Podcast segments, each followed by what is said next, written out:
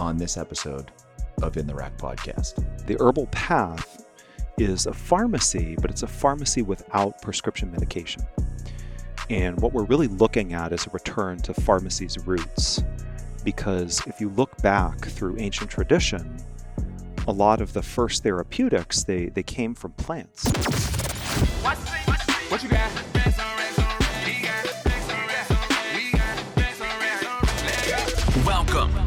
In the Rack Podcast, where we provide you with a practical framework for breaking PRs in all facets of health and wellness. We are just a couple of bros giving you the simple hows in a world of complex wants. No filters, no scripts, no rules, just straight talk. Talk to him. Now, let's get into the rack with your hosts, Dr. Chad and Dr. Nick. All right, everyone, welcome to another episode of In the Rack podcast. I'm your host, Chad, and with me is my co host and fellow physical therapist, Nick. Uh, Nick and I are excited about this episode as we have another guest on the show. Uh, this guest we have on the show, his name is John. Is it Moro? Moro? Yes. Ma- Moro? Moro. Oh, Yeah. perfect. I got it. Nailed it. I you should have. You shouldn't have even asked. You I know. I should it. just went with it, but I didn't want him to like be like, "That's yeah, not you my name." um, but he is not only a pharmacist, but he is also the vice president of a company called the Herbal Path. Uh, the Herbal Path is in, you have two locations, one in Dover and one in Portsmouth. Um, and I found this the most interesting that this um, this company was founded in like 1997, which for me is like, cool. I mean, that's way ahead of its time. Yeah. And I mean, I just, well, I know we'll get into this, but I'm, I'm be really curious to see how that went and um, how that kind of grew over time because that was a time period where uh, that was like really, really like unknown territory to be playing around with. Um, but it's it's not your run of the mill pharmacy. It's it's a uh, it's a natural pharmacy, which is really really cool and really aligns with us very very much so. Um, they specialize in natural remedies as well as alternatives to prescription drugs. So um, you know, Nick and I are both huge proponents of that. We talk about that all the time. So I know we're both going to enjoy this conversation very much. So I know Nick's going to probably dive in the weeds pretty strongly because he's he's this is his jam. we won't get. We won't Um, get too in the weeds. And let's just put the disclaimer out there right now that we're not anti-medication by any means. Okay, that's we wanted to bring Correct. that John. John is is he has the background in both traditional conventional pharmacy as well as more of this more holistic natural Right. alternative medicine. Um, but it's awesome. We have a pharmacist that doesn't just sling drugs. I know. Um, it's pretty sweet. That, It is that pretty we sweet. were able to get linked up with John. it is pretty sweet. So, John, why don't you go ahead and tell us tell us a little bit about your story, your Yeah. background? Yes, thank you. And I appreciate both of you having me on the podcast Absolutely. today. Um, it's great to get to meet practitioners that, that have this vision of holistic health and wellness. for sure. Um, and when I think about my journey into the herbal world, it really starts for me as a student. That's how I came to know the herbal path while I was going to pharmacy school. And we got this experience of completing clinical rotations, right? So when we're training to be a pharmacist, we have to do one in a hospital, one in a retail drugstore, and so on and so forth. But we always get an elective rotation. So I had the ability to choose my own rotation. And at the time, there was one that was offered at the Herbal Path. And it was Oh, an alternative medicine That's pretty cool. pharmacy rotation. And I really didn't know what to expect. So I signed up for it. I was curious. Nice. Sounded different. And as we have this conversation, you know, I think back to that first day, my rotation, I meet my preceptor. All my other rotations, they were with pharmacists in the lab coat, the Yeah. tie. You you know the Yeah, typical oh, totally, get up, right? Um, but this gentleman, you know, I meet him. He's got like a flannel shirt on, leaves on, on his jacket. You know, he had clearly just come in from the outdoors.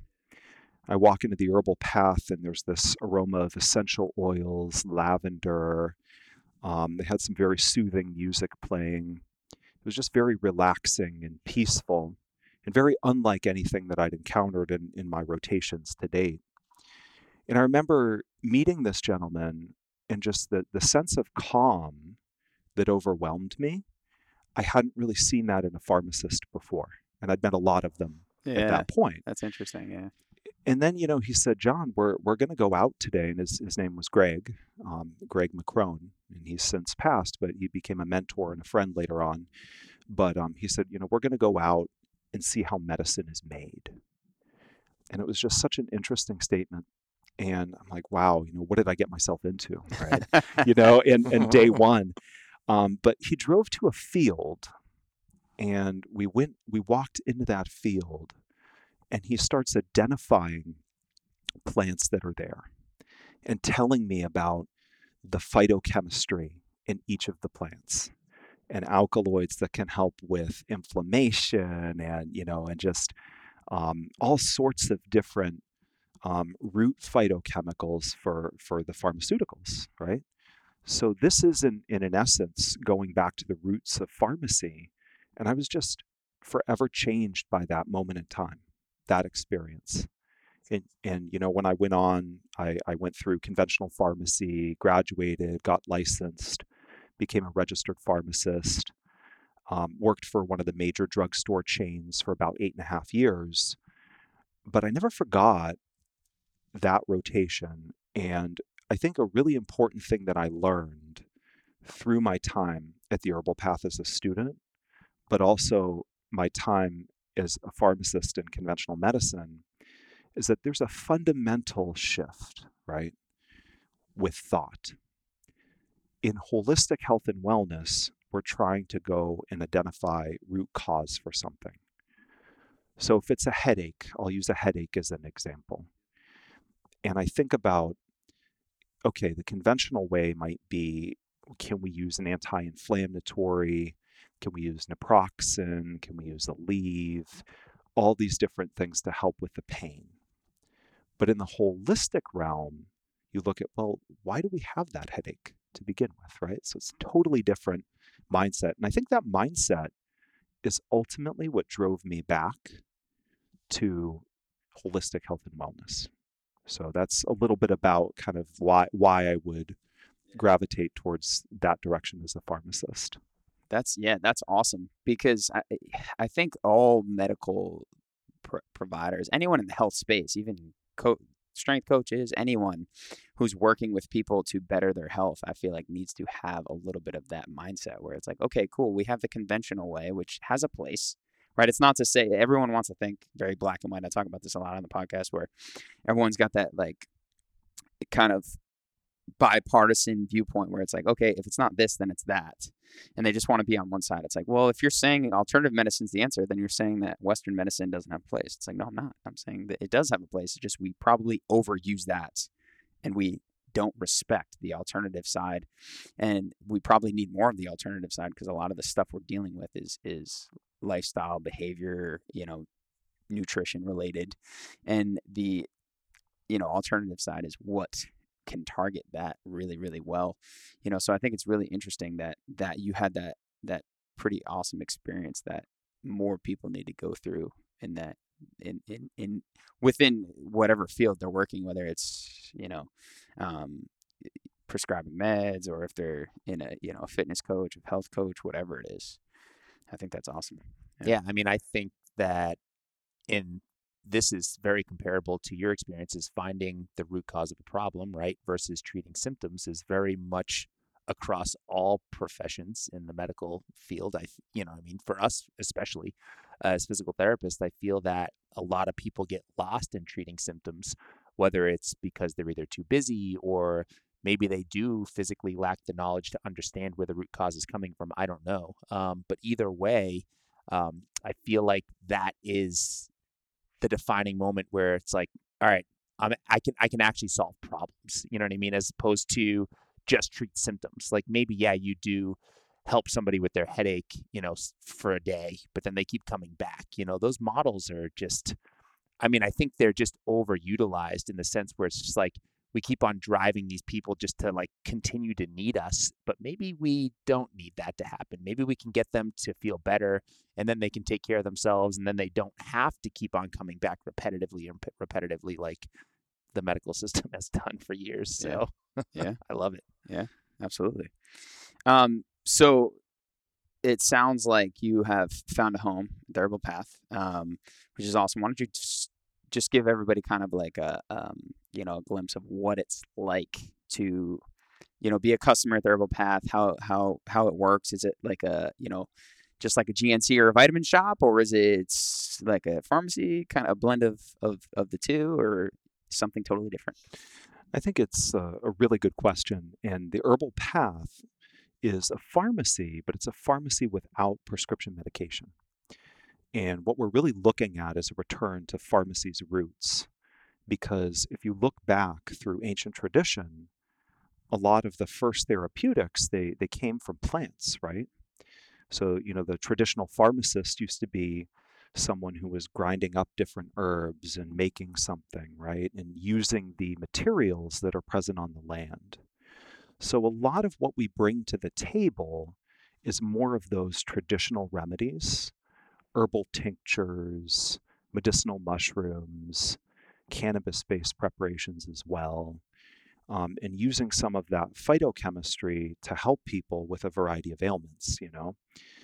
And the pharmacist really comes into play here because we're able to screen for potential interactions with people's prescriptions if they happen to be on them.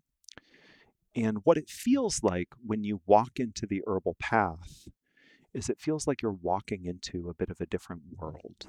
And I, I think that, you know, going back to the first time I walked into the herbal path as, as a student and also kind of as a customer, you're going to notice those essential oils, you know, the herbs that are displayed, the medicinal mushrooms that are outlined, right? We have an herb counter, right, where we have um, wild crafted medicinal mushrooms that are kind of on display for people to look at.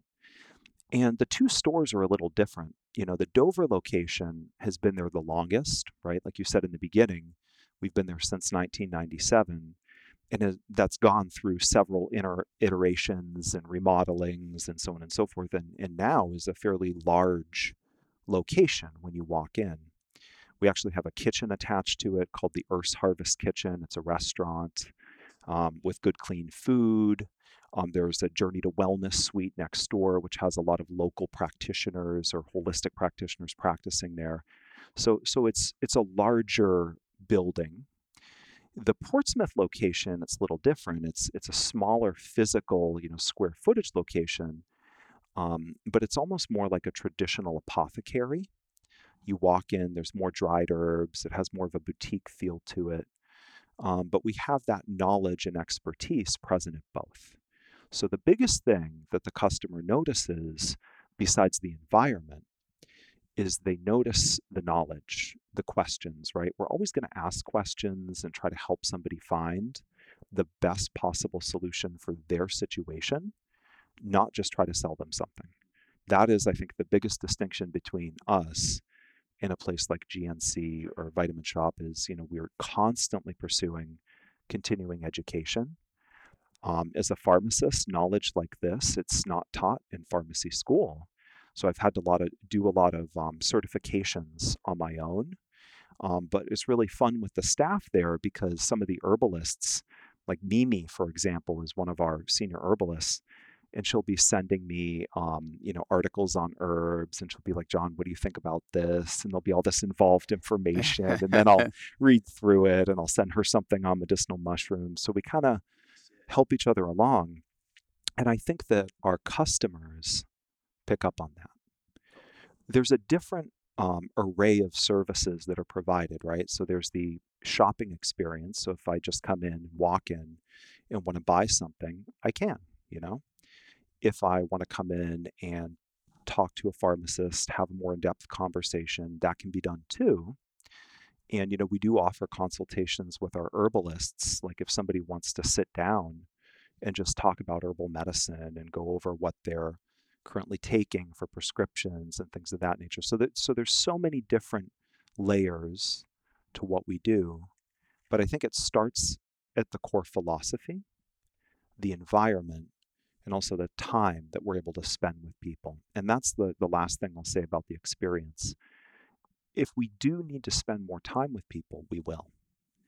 And I know in conventional pharmacy that was continuously a frustration for me if I needed to have a conversation with someone that took longer than two minutes or longer than five minutes, that pressure kind of got in the way.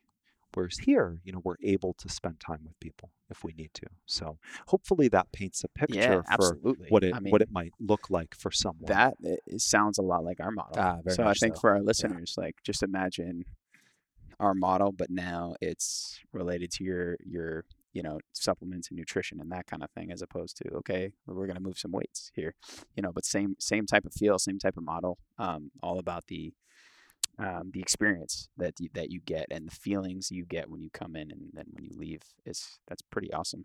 Um, I think one thing that's important for um, I think listeners to and John, you can probably talk more on this, but you you mentioned kind of going back to the roots and nature has pretty much given us everything that we need, you know, to to lead a healthy life. And sometimes, yes, medications may need to be, you know, input to kind of help us over a hurdle or something like that. But nonetheless, you're going back to to our, our ancestral roots and i talk about that a lot i mean i'm sure many of our listeners if they've worked with me they're like oh here you go talking about evolution and ancestry um, but nonetheless you know i think it's important for people to know that um, like i said correct me if i'm wrong pharmaceutical companies can't put a patent on something that's already in nature correct That is like, correct. yeah. So then what they try to do, from my understanding, is they try to basically, oh, this natural substance works.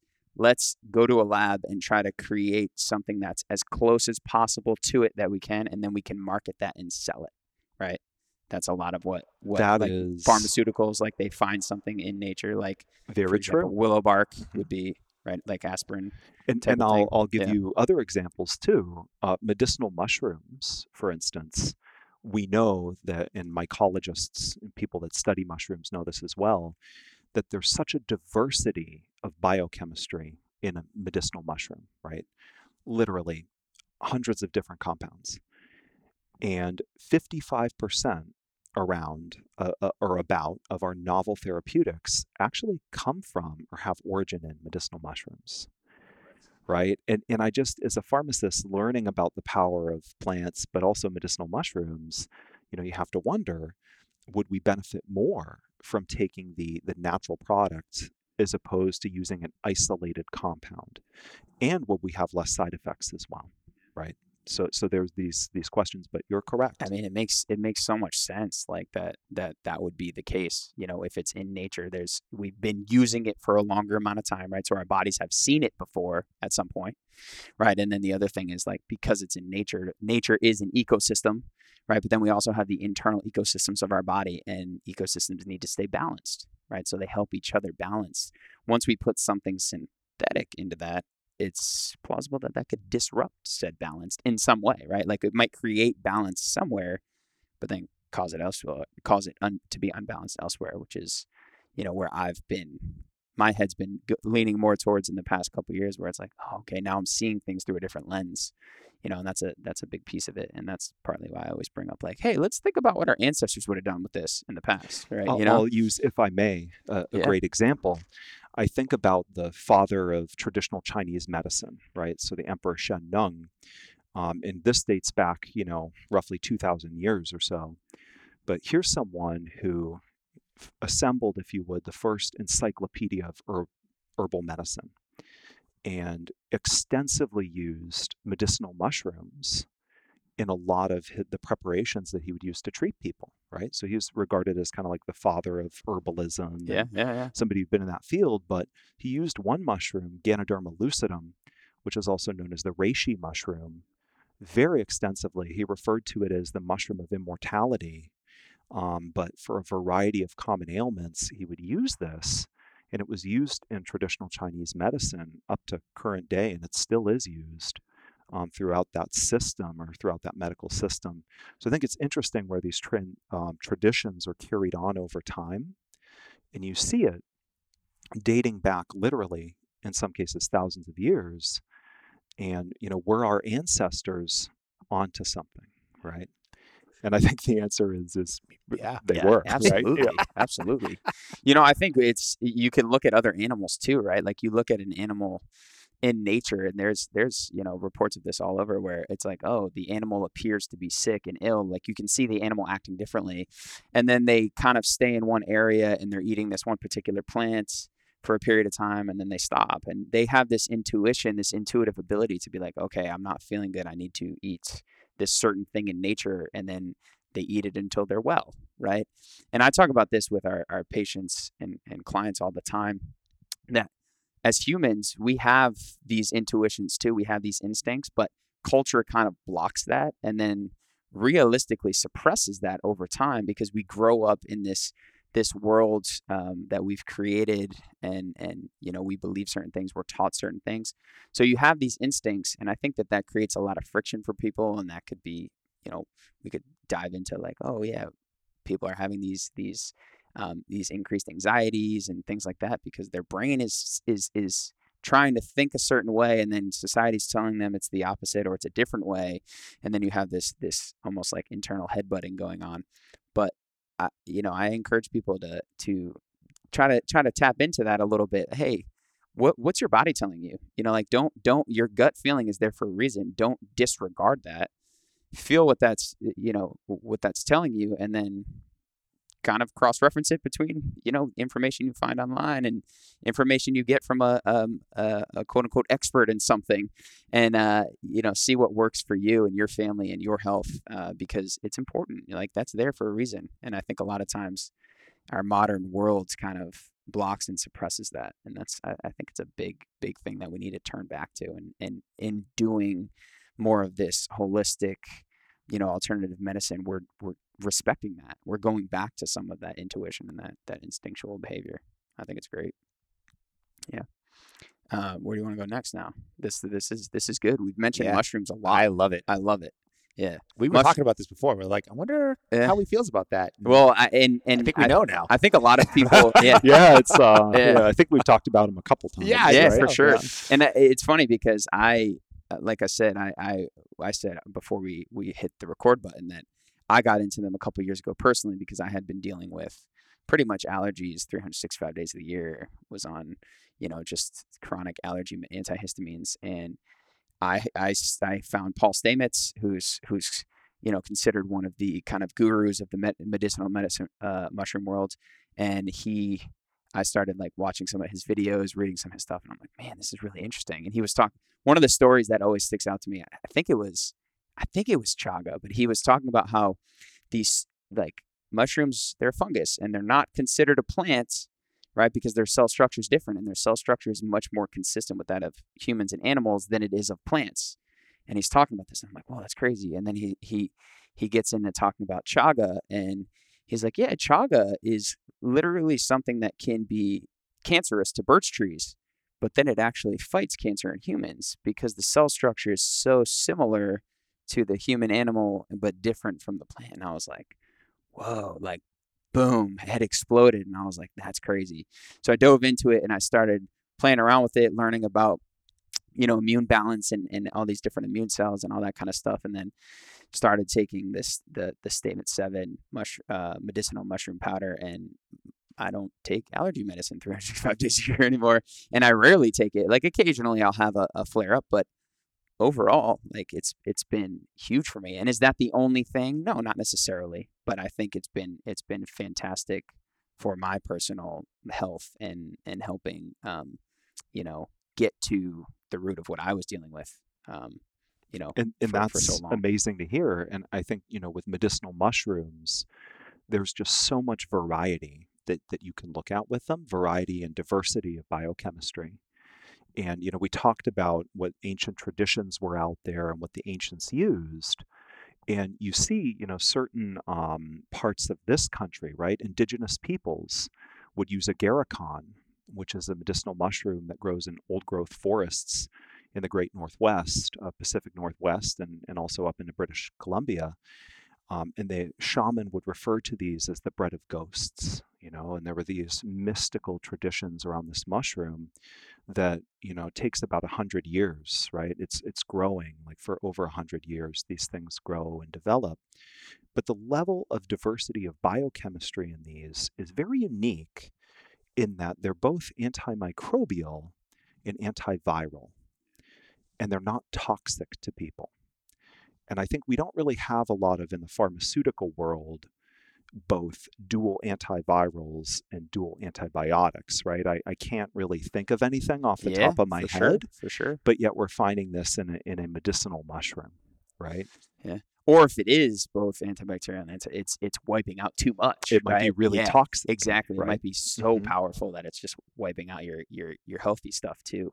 Yeah, no, that's I mean the whole when you start to look into some of the and I'm I've just more recently started to get into the world of of herbs um and you start to see some of the stuff and you're like, man, this is like this culture's been using this for for this type of thing. I mean, the other day I was looking into um, some of the stuff like the anti-parasitic herbs and things like that, and you look at a, a place like India that has a lot of issues with parasites, you know, and and there's reasons for certain herbs in their cuisine because of you know the the high rates of parasites and you know they're using um, you know herbs like malia and and vidanga and things like that and and they serve a purpose because they're antiparasitic. But when you actually look into those herbs, they're also antibacterial and antiviral to some extent. They're just more antiparasitic. So they're all they all tend to have some level of like a broad spectrum, you know, kind of kind of approach to the herbs and, and it makes sense because they need to survive too in nature.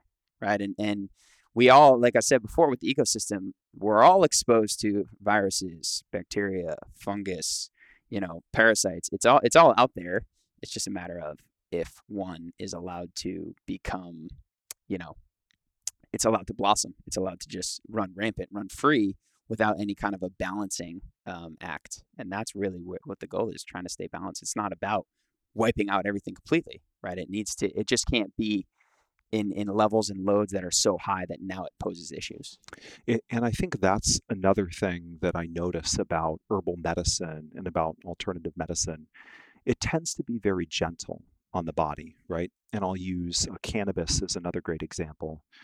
Um, but you know, you can use CBD for a wide variety of things, right? Whether it be inflammation, um, whether it be headaches and pain or anxiety, right? There are all these different things that people can use this plant for and find benefit, but it has a wide ranging effect on our body that tends to be very gentle and very supportive. And that's how a lot of plants will act.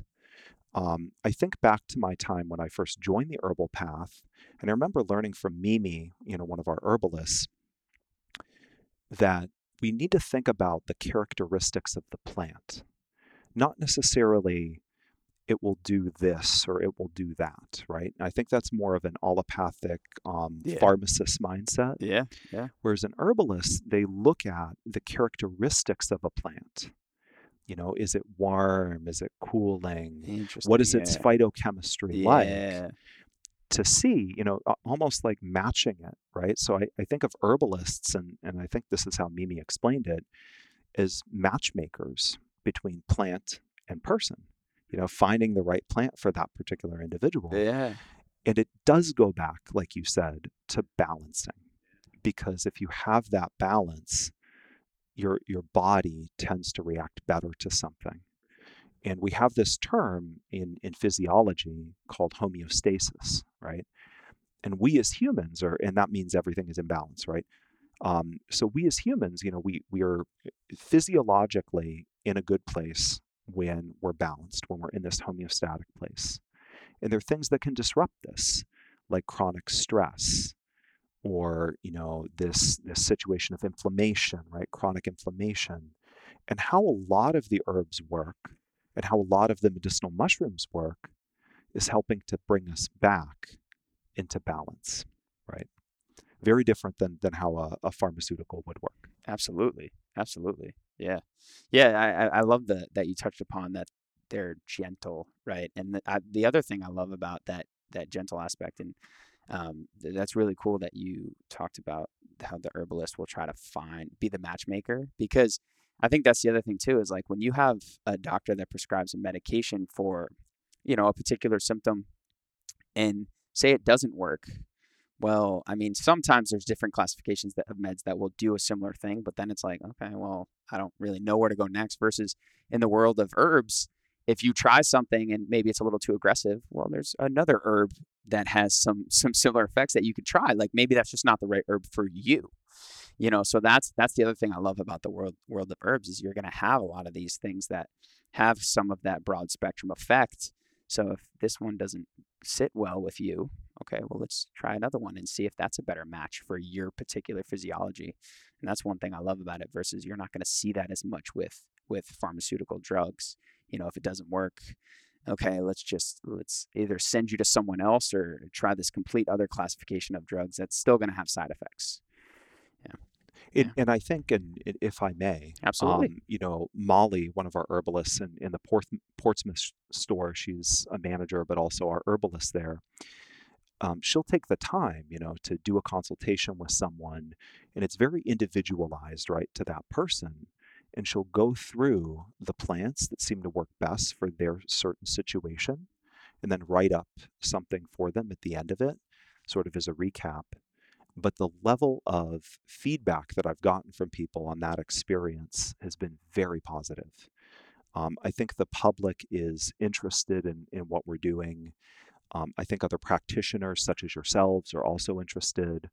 And I'm just encouraged to see this paradigm shift that is starting in, in conventional medicine, where you have practitioners, you have physicians that are starting to recognize okay, maybe there is a place for herbs and for other natural remedies um, alongside what what is you know conventional medicine.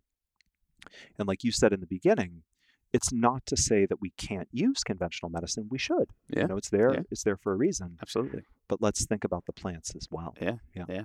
yeah we need to find that that it, uh, along with find, keeping our bodies balanced or in that state of balance we need to find a balance between conventional you know conventional me- medical system and the old uh, the old ancestral way um, great book uh, ca- called the new old way which is just about that it it he kind of goes into frank foreign site Sich, I don't know how to say it, but nonetheless, he um, he goes into that concept of we need to blend the new and the old way as it relates to pretty much all aspects of life, not just the the pharmaceuticals, but movement, right? Because we don't move as much as we used to. So he talks about that piece.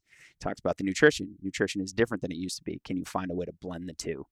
Um, and I think it's a really, really um, useful thing for people to think that way when it's like, okay, I, I do this in my life, or I'm I'm trying to get healthier. Okay, what what would my ancestors have done, and then what can I, how can I kind of mold that into what I'm doing now in that regard? You know, and I think it's it's mm-hmm. very impactful when people start to think that way because it's going to be different for everybody. You know, no one's movement profile is going to be the same. Like from our perspective as physical therapists, no one's going to have the same movement profile. But with the vast majority of people, because most people are doing work on a computer, we're just trying to get them to move more. So whatever that means for them, then we got to do that, right? Because if I try to impress upon you the way I do it, it's probably not going to work because it won't stick. It won't make sense to you, or you won't be able to to maintain it. You know, so we got to find what's going to work for that particular person. Yeah. Um, cool. You you kind of already touched upon um, some specific examples, but I think it's it's let's let's maybe do a couple more just because I think for people listening, this might be completely new to them. So you talked about the the mushrooms. Um, you talked about some CBD. Like, wh- what's another example of how an herb could be used for some kind of condition, whether it's you know an acute condition. Let's do, how about that? Let's do one for an acute condition, like an acute illness, and then one maybe someone's dealing with chronic, you know, fatigue, chronic headache, something like that. Um, what would be like an example of using an herb for those types of things? Yeah, and, and I'll pick an example that I, I don't know if many have heard of this or not. Um, it's called Nigella sativa, and the common name for it is black seed oil. Uh, but this is something that has been used extensively throughout the world, mostly in the Middle East, um, and is mentioned in, in certain texts um, as ancient as the Quran is the cure for everything but death, um, was how it was referred to by the ancients, right? And I think it's interesting because when we look at the phytochemistry of this particular plant oil, there's such a wide diversity here. And I think of in an acute situation, if I have that that immediate um, headache, or you know maybe I have a really bad injury where I've just injured myself, you could use black cumin seed oil to support the body's ability to dull down some of that inflammation, right? So I think of inflammatory situations, and this is one of my my top choices. um, in, in my um, repertoire of, of options. And when we think about chronic, you could also think of this to be used for chronic inflammatory situations as well, right? So, you know, thinking about supporting the body's ability to deal with fibromyalgia um, or potentially even um, digestive issues. Thinking about too um, balancing sugar, blood sugar. Sometimes this exactly what I was is gonna say, used as well. yeah. Um, and a really interesting use, in, and this is something that is more documented in the Middle East, is using it for vitiligo. So I'd those be to changes hear in, about Yeah, there you go. in Yeah. skin pigmentation, right? And there's Yeah. actually some clinical literature on it. Um, what, and also for for your listeners, one of the best sources that I use for information is PubMed. Um, literally, you can go on to PubMed and you can find a ton of different research and, and trials. Mind you, a lot of it is going to be from overseas, you know, because we don't do a lot of research on natural preparations here in the States, um, predominantly for some of the reasons we've we've discussed already. Um, but looking at countries like France, Germany, Italy, um, some of the Middle Eastern countries, Iran, Israel, they do research and clinical trials on these things. And there's just so many different examples of where black seed oil or Yeah. Nigella sativa comes up again and Yeah. And, and I've listed some of them. There was even a trial that was done comparing it to Tylenol. Um, and they, they did find that the black seed oil was more beneficial. No way. So it's just it's really like interesting as a pharmacist when I see this stuff. And you know, we have to be very careful, right? Like I'm I'm not saying that we cure, treat disease or anything No, like no. that. And I'm not saying people shouldn't follow their doctor's instructions. But what I do think is there that some of these plants might be worth looking at for, for, sure. people. For sure. And I think of your your eh, um, explanation, Nick, where you were talking about how okay, there's there's an acute situation and there's a chronic situation. This is a plant or an herb that comes to mind that has application in both of those It's really cool. Yeah. situations. Yeah, and I know that obviously we're we're kind of uh, moving beyond it a little bit, I think, but I think it's still an issue, and we don't we don't typically say the word on here because we don't want to get we don't want to get uh you know canceled. But a the a- virus that shall not be named. I know black cumin seed was shown to be very effective for that in other countries. You know, so I know a lot of people had turned to that. Um, you know, kind of um, under the radar. I'll, And, uh, I'll yeah. mention one more thing for the lungs, and I think that might be why you're you're referencing yeah. that. Um, but it was used as a traditional treatment for asthma. You know, so Yeah. a traditional remedy for Yeah. for asthma in parts of the world that don't necessarily have access to some of the medical equipment we have here in Mhm. the states. It's still used to Yeah. this day. Yeah. Um, and for very good reason. It's very anti-inflammatory for the lungs Yeah. and for certain receptors on the Yeah. lungs as well. So Yeah. and uh, like you had you had said it, and I was gonna kind of piggyback off you with the whole um, blood sugar regulation of black black cumin seed oil, but it is a big thing, and I think a lot of people don't realize that uh, blood sugar dysregulation is can be a problem for a lot of people, not just those diagnosed with diabetes or have actual clinical diabetes. I mean, blood sugar dysregulation can be a problem for babies not sleeping well. You know, like they they may have some some issues with it, and it can be stress related. It can be diet diet related, nutrition related. Um, you know, it can be act, act, physical activity related. So blood sugar dysregulation is not something that is just means you have diabetes. You can have levels of it. It's it's it's a spectrum, right? So um, something like black cumin seed could be vastly beneficial for for something like that and it wouldn't necessarily mean oh i don't have diabetes i don't need to use that herb. No it's an herb it's not a medication it's not like we're putting you on insulin it's it's just something to kind of help your body um, deal with that um, but in that regard it's like oh if it is physical activity related and someone is maybe doing an excessive amount of activity whether it's maybe they're training for an ironman or something like that or a marathon well okay then we also have to like evaluate the other factors and that's something that that we're you know big on here. It's like hey look you have you have this orthopedic pain you have this issue um, yeah we're going to work on like what might be the root cause of that from a musculoskeletal perspective but let's also think about the rest of your life too. Is that impacting it in any in any way? Are you overly stressed? Are you not coping with stress well? Are you sleeping enough? You know are you getting adequate sunlight what's your nutrition like do you have adequate you know vitamins and minerals in your body or are you deficient in something right so now we start turning turning the wheels and going down all these avenues and saying, okay, let's let's let's manage the stuff we can manage. Let's focus on all these controllables because this is all, most of this stuff, you know, that we're talking about first is free. Let's work there first before we spend a ton of money on, on some of the other stuff. Um, no, but I love like all the things you said about black cumin seed. That's it's it's really really cool the like vast effects that some of these things Can, can, have. can I do one more? Absolutely, go for it. Um, Please so, do. So this is another favorite of mine, and it's a favorite of mine because I, I see it as being fairly unique in the herbal world. Um, and I'll explain why that is. Um, but there's an herb, and it's called milk thistle.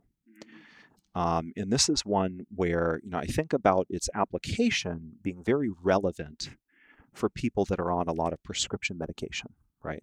So prescription medication can be and often is rough on your liver. And milk thistle is an herb that we use to support the liver. And the th- interesting thing about milk thistle is it's a true liver restorative, right? So it's actually helping to restore some of the liver's functionality as it gets stressed by the toxic load that, that we may place on our bodies. And there's a lot of plants and herbs out there that help the liver do its job better. But milk thistle is one of the only ones I'm aware of that helps the liver restore.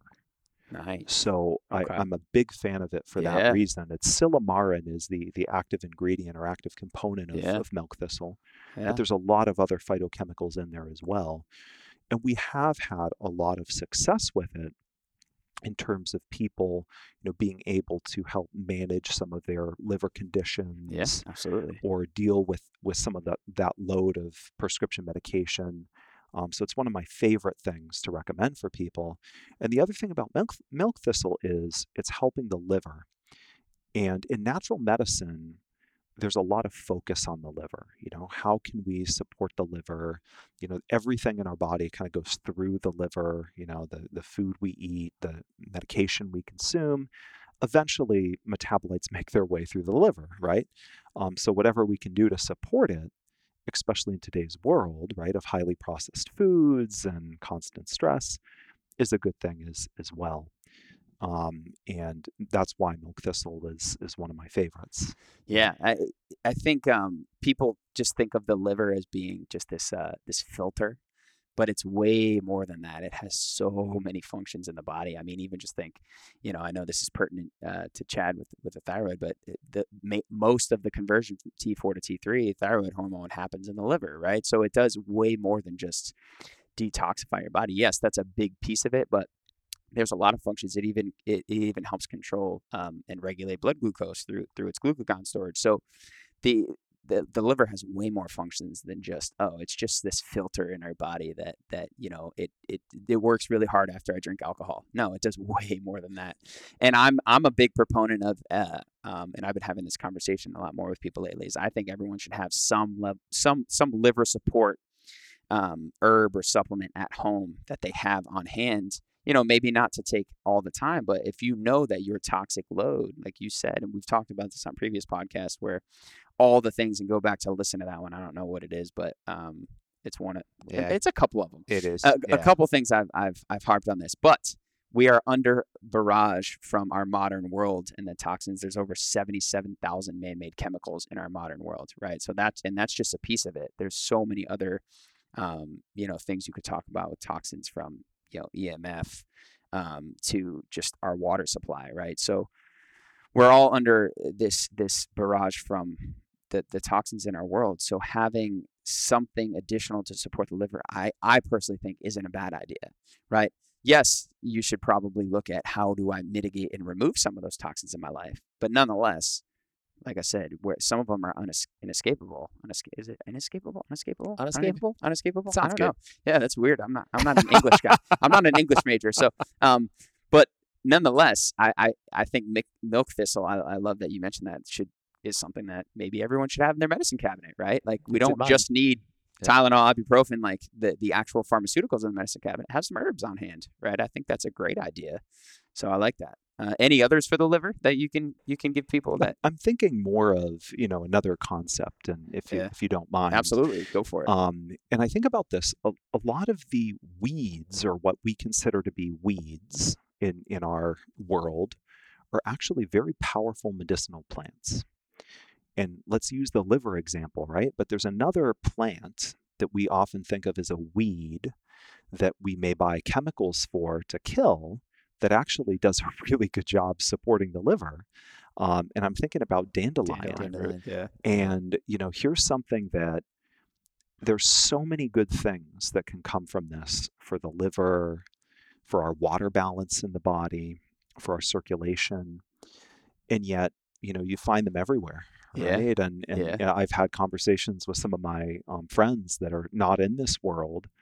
They'll say, wow, you know, I can't get the perfect lawn and I keep trying to use all these weed killers. Yeah. Right. But a lot of these weeds, if you would, are actually really helpful medicinal plants. So we d- see dandelion being one of them. We see Japanese knotweed being another one, very powerful source of antioxidants like resveratrol.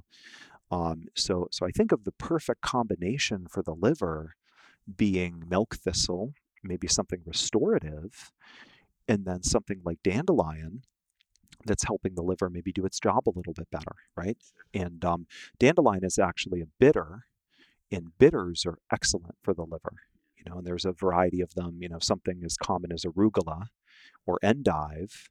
Um, artichoke is another one, right? You know, gentian is a true bitter. Um, so there's a lot of good bitters, and the reason I say bitters is because, you know, throughout history, different civilizations have started their meal with a handful of bitter greens, right? How many people in in our realm in in America are starting their meal with a handful of bitter greens, right? So so it's it's useful to to look at some of these ancient traditions and think, okay, how can that impact my health?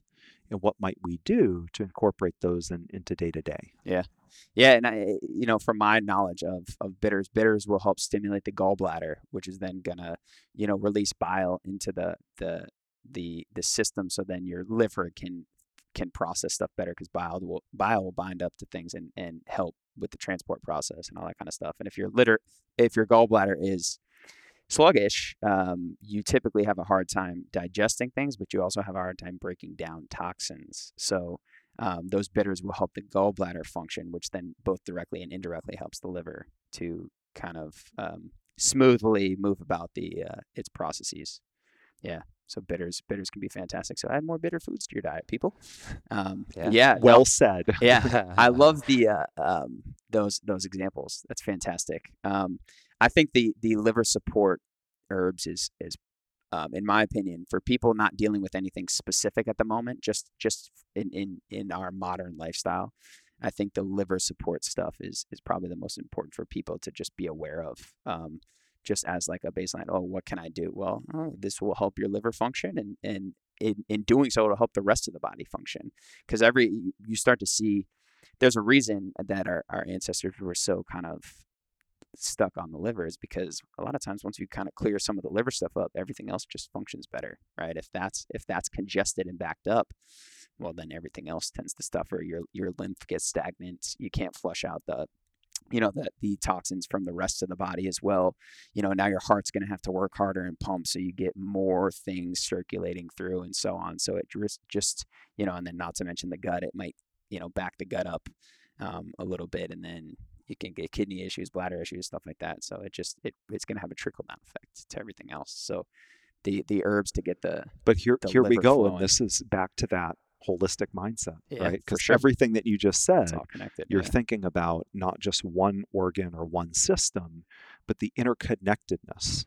And I think that interconnectedness is very important for us to think about because that's how we help people in alternative medicine. Yeah. medicine. Absolutely. Yeah, the it's it's funny you mention that because I just actually had a patient who I've been seeing on and off for for a while for just different um, orthopedic issues. She came in the other day and and basically, um, she came to see me after seeing the chiropractor, and the chiropractor thought she had a a um, um, what the chiropractor would describe as a like a subluxing rib. We could we could debate that all, all day, but nonetheless, um, came in. We were working on some some breathing and respiratory things, as well as some other, just trying to get the thoracic, the the, the mid back, the thoracic spine moving. But nonetheless, um, went to the chiropractor. the like the day before she came to see me, and then came to see me and was freaking out, clear like visibly anxious. And I was like, "What's up?" She was like, "Well, the chiropractor was like, I told I told him I was still having some issues, and like my neck was bothering me, and he was like, huh." That's weird that it's not better yet. And I was like, first off, why would you say that to someone? Secondly, um, okay, let's let's dive a little deeper. And she she starts telling me about how, yeah, it's like it's it's these ribs, but it's also like the right side of my neck and then my right hip. And I'm like, hmm, thinking, what's on your right side? Your liver's on your right side. So now I'm starting to talk to her about that type of a thing. Um, so it was actually interesting. We, t- we talked a little bit about milk thistle with her, and I was like, hey, just kind of like want to see where this goes if you do some some liver support and then along with that we talked about managing her stress because she was clearly outwardly anxious um, you know take taking taking a load off re- rest relaxation all that good stuff prioritize sleep but i was like you know what why don't we just maybe consider some of these um, you know liver supports and just see how you feel we'll just trial it out because we know that if you do that uh, there, it's not like a medication where there'd be some side effects right so we can we can comfortably say hey try this. If you're not feeling right, stop it. But you know, see see what happens. See how your body feels, and I'll be interested to see how her her um, you know pain along those those three points of her right side respond, and see if we can get the liver um, uncongested a little bit. And see what happens. So we'll see. But yeah, it was interesting. It just you made me think of it by talking about how it's all connected. I love it. Um, I love it. It's Yeah. it's a great model. yeah, for sure. Um, we um, I know we already kind of talked about your fa- your favorite herbs. You you mentioned a bunch of them, so we don't have to go there. Um, I don't want to get too crazy deep into into the uh, the conversation. I think John, I think it would be great to um, you know get you back at some point, and we can get like maybe more specific. Chad and I sometimes do a um, um, a podcast where we talk about specific patient scenarios that we've been dealing with lately. I think it might be worthwhile to do one with you where we do we we almost bring those up like the conversations we've been having with some of our patients clients and and then you you kind of give us your alternative medicine perspective wh- where we might consider going um, with the, those types of, of patients clients whether they're from a pain perspective or you know they just told us some other stuff like they've been constipated for weeks and haven't gone to the bathroom and you know where, where they might go from there i think that'd be interesting um, also for the listeners we're probably going to have uh, john come do a um, some kind of a, a workshop probably on medicinal mushrooms because we mentioned it quite a bit. So if anyone's interested, we're gonna have look be on the lookout for that because we're all For we'll sure. have that at some point. Um, one question we ask a lot of people, John, before before the end is um, today. Um, you know, to all the listeners, just what, what's one one piece of health advice that you would give?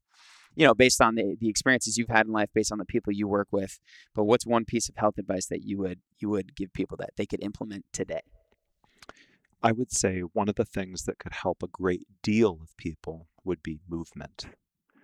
More movement. And you alluded to this earlier in, in the discussion. And one of the things that's really hard for us is if our lymph gets stagnant, right? And you look at the way the human body is designed, the lymphatic system is everywhere, present everywhere. Congested lymph can cause a wide range of issues. And one of the simplest ways to move the lymph is to move our bodies, right? Whether it's going for a walk or, you know, if we're physically able, doing some measured resistance training, um, but just some form of physical activity. And I think that's something that, that could be free, right? You know, it doesn't For sure. require, you know, a charge sure. or, or a membership to a gym to go for a walk. Um, but I think that would be one thing that I'd, I'd love to leave the listeners with Yeah. um, movement. Yeah. Could do a wide range of good. Yeah, absolutely. And I, I know it certainly helped me a lot too, because in my time in conventional pharmacy, I wasn't really moving at all. You know, I, I was standing all day, but I was locked into one central position, sure. you know, checking prescriptions and so on and so Yeah. forth. In in this realm, you know, being able to move around and, and go for a walk intermittently, I, I think it's really helped me a lot. And since I've done that, my biomarkers have improved a lot too. You That's know, awesome. things like cholesterol and, and blood Yeah. pressure. Yeah. So just just something to kind of have in the back of our minds in a world that is largely sedentary and sitting down and looking at a computer screen all day. You know, how can we remediate some of that and the effects on our physiology by getting up and uh, taking a walk? Yeah. Yeah, your your heart um, and your blood your heart your blood vessels and blood have your heart to pump but your lymphatic system doesn't really have a pump so we need to move to get it moving uh, you know your blood if you're stagnant can still pump but the, your lymph is going to get stagnant if you are stagnant so um, yeah john has uh, hit the nail on the head with that one I love that. um, there was one quote I know Chad usually does this thing, but I wanted to bring up because I thought it was interesting, um, and I'm sure you've heard of John. But William Osler, I just had to make sure I had the, the the verbiage right. The person who takes medicine must recover twice, once from the disease and once from the medicine. I always think this is a really interesting quote um, because we often overlook the side effects, and John just gave us a bunch of examples of herbs that you know really don't have side effects. They might not be the right herb for a person, which then can make them feel not great, but it's not typically going to have detrimental side effects. So, again, not to say that we shouldn't have, um, you know, modern modern medicine um, in the way most people think of it. It's there. It's there for a reason. It does serve a purpose, but we're probably as a society putting um, way too many eggs in that basket and relying too heavily on it um, when we're overlooking some of the other stuff that could work um, without the nasty side effects of that you know and it's pretty cool that we have john here who is a pharmacist himself and he he can kind of he, he sees the whole picture um, and has been on both sides of the coin I So, love it. yeah. So, John, where can people find you? I mean, that, now they're they're hearing you. They're like, "This is the guy. I need to hear more. I want. I've got this thing that I want to talk to John about." Where can they find you? Whether it's like Instagram, whether it's your website, email, anything like that. Yeah, definitely. Um, you know, we can. i- I think the easiest way for people to find us is just go to our website. You know, www.herbalpath.com, and it talks a little bit about the team and what we stand for. And we have the two locations. Um, one is in Portsmouth. One is in Dover. Um, our phone number 603 740 um, 8400 and i'll give my email as well is john at herbalpath.com and i also want to emphasize that you know it's great i love it if people reach out to me um, but we've got so many good people on the team Sure. Herbalists as well and i think sometimes you know as a pharmacist i'm going to these herbalists for advice on a Sure. particular Yeah, yeah, thing to solve Absolutely, so we've got herbalists like um, Jessica in our Dover store, and Molly in our Portsmouth store, and then we have Mimi as well, who's also an herbalist. So so many people that have this knowledge and are just looking for opportunities to help people. Um, so a couple different ways to, to get in touch with us if people want to learn more. Yeah, I'll make sure to link all that in the show notes too, so that they, you know, they don't have to listen to this recording a million times. So, um, no, thank you very much, John. Not This that is- they wouldn't want to hear yeah, you of course, of course, you know. of course. Yeah. Yeah, no, this has been a great conversation. I can't wait to number one have part two, but also number two, I uh, can't wait to have you here and and uh, you know explaining more to the community how how much this can uh, be of value to them. So absolutely this is great. Thank you very much, Sean. Thanks for so being on much. the Uh, glad to be here. Appreciate you. Thanks for you. having me on. yes. Thank you for joining us in the rack this week. Make sure to subscribe so you don't miss out on any future episodes. You can also find us online at proformptma.com or on social media at proformptma. And remember, if you train inside the rack, you better be thinking outside the rack.